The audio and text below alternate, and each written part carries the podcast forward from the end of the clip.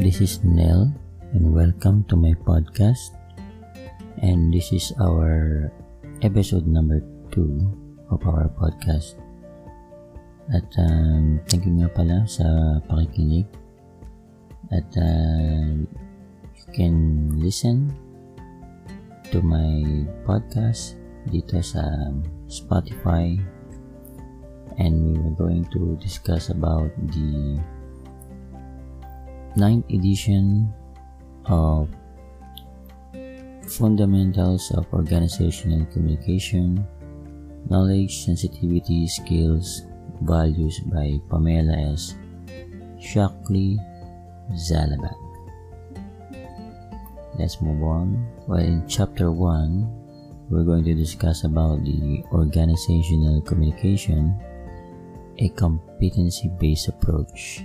In here, we're going to discuss about this for a while. We're going to the chapter 1. Developing competencies through knowledge. In knowledge, describing communication in the information rich world, defining and describing communication competency, defining and describing the human communication process, identifying descriptions of organizations, surveying definitions of organization communication. Then, sensitivity. Understanding communication is a key to organizational excellence. Developing awareness of our personal communication competencies understanding human communication as attempting to create shared realities, shared meanings. Distinguishing among interpersonal, small group, and organizational communication. Third is the skills, assessing personal development needs and practicing analysis capabilities. And lastly, the values, understanding communication competency as a personal and organizational need, clarifying a contemporary good communicator team, understanding communication as fundamental to the process of organizing and evaluating communication for ethics and effectiveness. So those are the developing competencies through knowledge, sensitivity, skills, and values. Let's move on.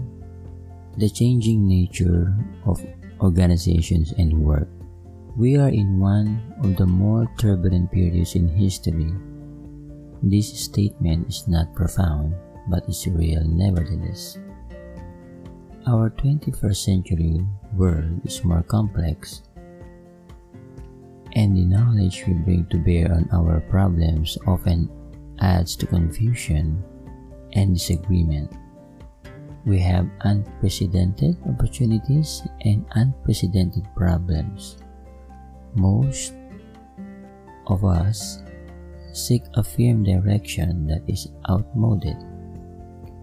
Uncertainty and change have become the norm.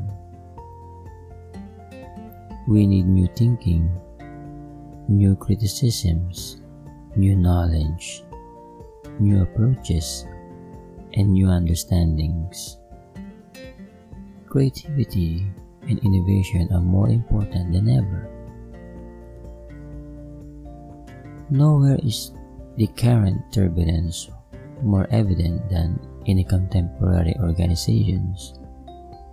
Increased economic pressures, globalization, rapidly diversifying employee and customer bases, changing technology, societal needs, an increasing awareness of organizational relationships to society in general, and a host of other factors contribute to new organization types.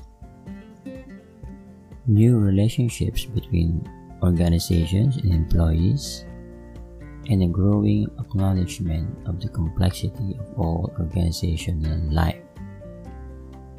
The virtual organization, e-commerce, high performing teams, contract employment, increased contact with a culturally diverse world, and home based work are but a few of the changes with impacts on interpersonal relationships, group interactions, management and leadership, personal and professional ethics, time management, and non work life.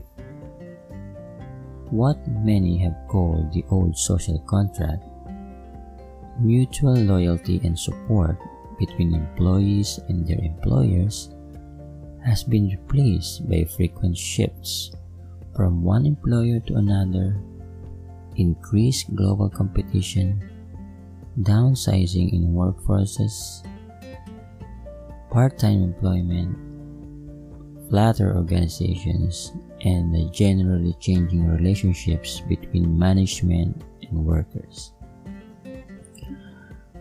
Critics of the changing nature of our work lives call for increased workplace democracy, whereas its advocates defend changes as necessary for survival. So that's the changing nature of organizations and work. So let's move on to the challenges for individuals and organizations. The environments individuals and organizations encounter are complex, fragile, turbulent, and uncertain. The opportunities for innovation and change are enormous. J. F. Richards, 2002, describes the challenges individuals and organizations face as problems of sharing our planet our humanity, and a global rulebook. Richard identifies global warming, biodiversity, deforestation, poverty, education, the digital divide, e-commerce rules, international labor and migration rules, the global financial architecture, and several other problems as issues. So pressing they must be addressed in the next 20 years by individuals and organizations including for-profit, not-for-profit, governmental, and educational institutions. War terrorism, global warming, and accelerating rates of change add to what appears to be a growing list. Individuals and organizations experience increasingly diverse environments characterized by age, gender, race, social class, and cultural differences. For individuals, the requirement to continually learn and build new competencies has never been greater. Individuals continually face challenges between complex organization, requirements in personal and family life. Individuals and organizations are asked to engage these challenges and differences to create opportunities, generate innovation, and contribute to productive change. Now let's move on to the communications era. Regardless of the position taken about the changing nature of organizations and work, few disagree the communications era surrounds us we live, work, and play in complex communications environments. Sophisticated communications technologies have changed the way we do everything. The rapid development and use of communications technologies have contributed to individuals, organizations, and the entire world becoming more interconnected than at any previous point in human history. All of us are experiencing a unique time in history with two unprecedented shifts globalization and the nature of innovation. Driving changes impacting all aspects of our lives. Innovation can occur anywhere, and participation in the creation of new products and processes is no longer limited to superpowers and highly developed countries. The United States of America, Japan, Germany, and the United Kingdom have all seen white collar jobs move to countries such as India, China, and Russia. Millions of routine jobs have disappeared, while new and more stimulating jobs requiring communications expertise are created. With more than half of America's workforce in gross national products in knowledge industries, virtually all agree we are in a post-industrial information society moving to a conceptual age. Daniel Pink, 2005, who describes the shift from the information to the conceptual age suggests the future belongs to a very different kind of person with a very different kind of mind. Creators and empathizers, pattern recognizers, and meaning makers. These people the artists, inventors, designers, storytellers, caregivers, consolers, big picture thinkers will now reap society's richest rewards and share its great joys. Page 1 Thomas Friedman 2006 believes we are now connecting all the knowledge centers on the planet together into a single global network, which, if politics and terrorism do not get in the way, could usher in an amazing era of prosperity, innovation, and collaboration by companies, communities, and individuals. Information society is an environment in which more jobs create, process, or distribute information than directly produce goods. The environment is characterized by mass production of information, which requires the constant learning of new activities and processes. Conceptual age this is the environment in which inventive, empathic, big picture capabilities are required for the most fulfilling jobs.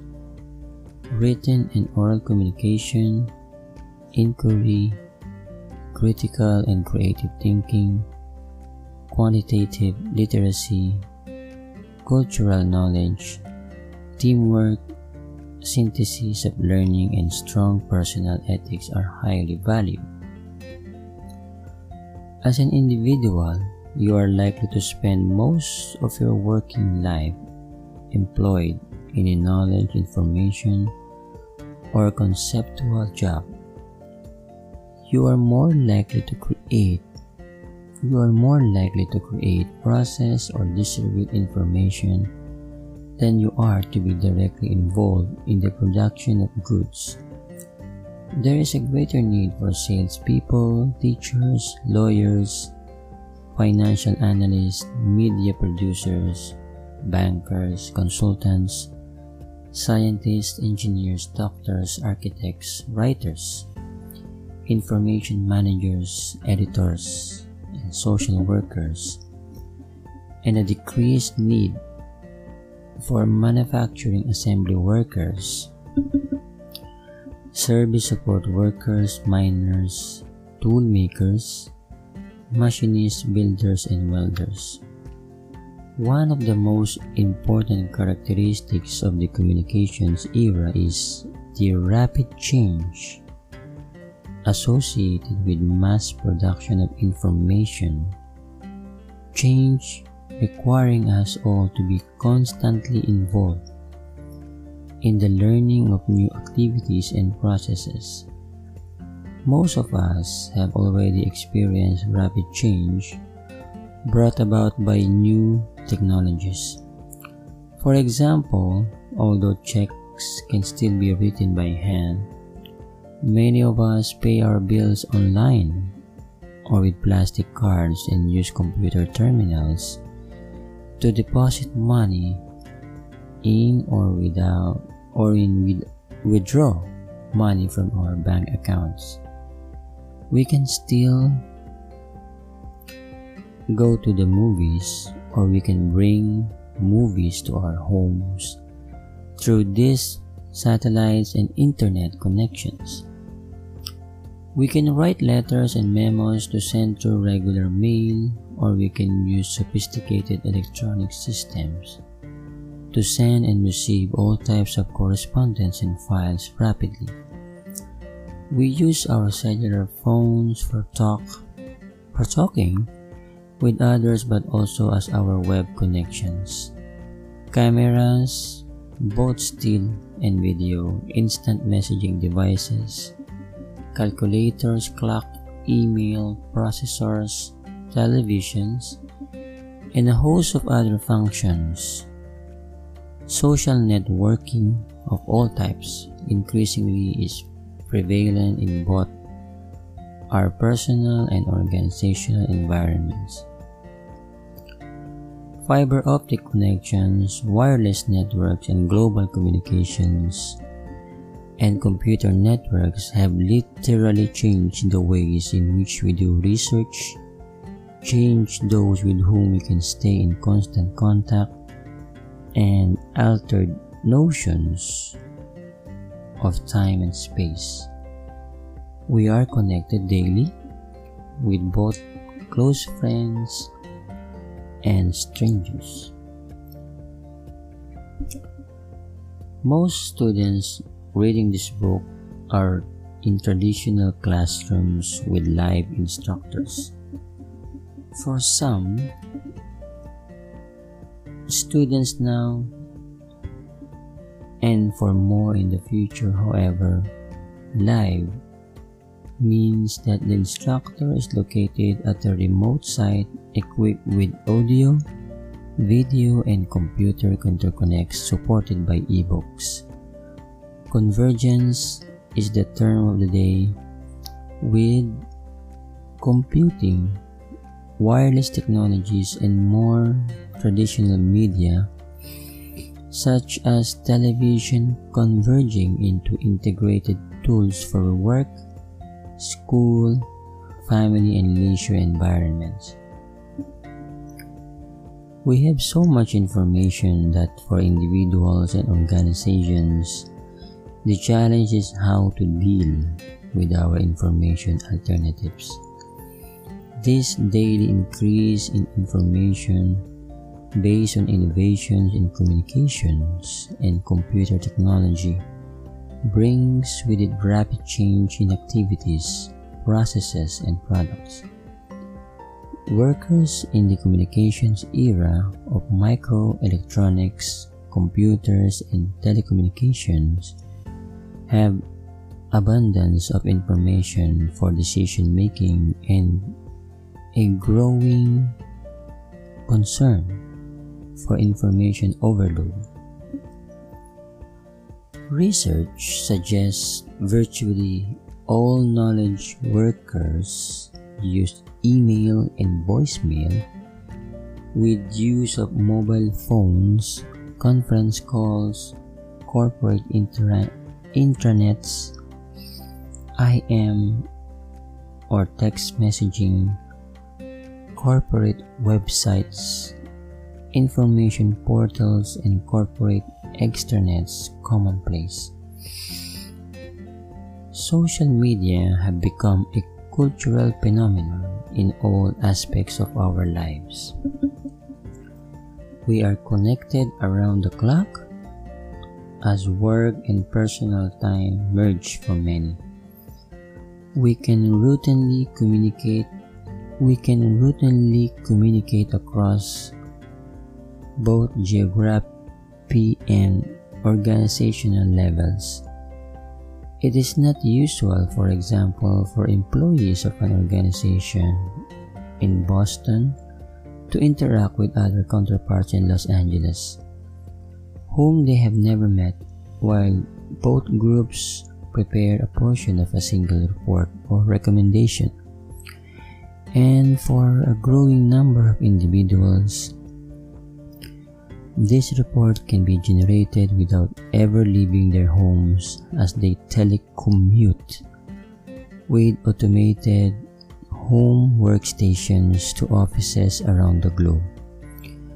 The complexity of all organizational life and the rapid increase in communications technologies place increasing demands on our individual communications abilities. These demands are best met with the perspective that becoming and staying competent is an ongoing process requiring lifelong learning. So that's all for now. And on the next um, podcast, we will discuss the communication, the key to organizational excellence. So, um, allow me to reintroduce myself. This is Neil Castillo, and um, again, welcome to my podcast. Thank you for listening, and see you on the next podcast. Bye for now.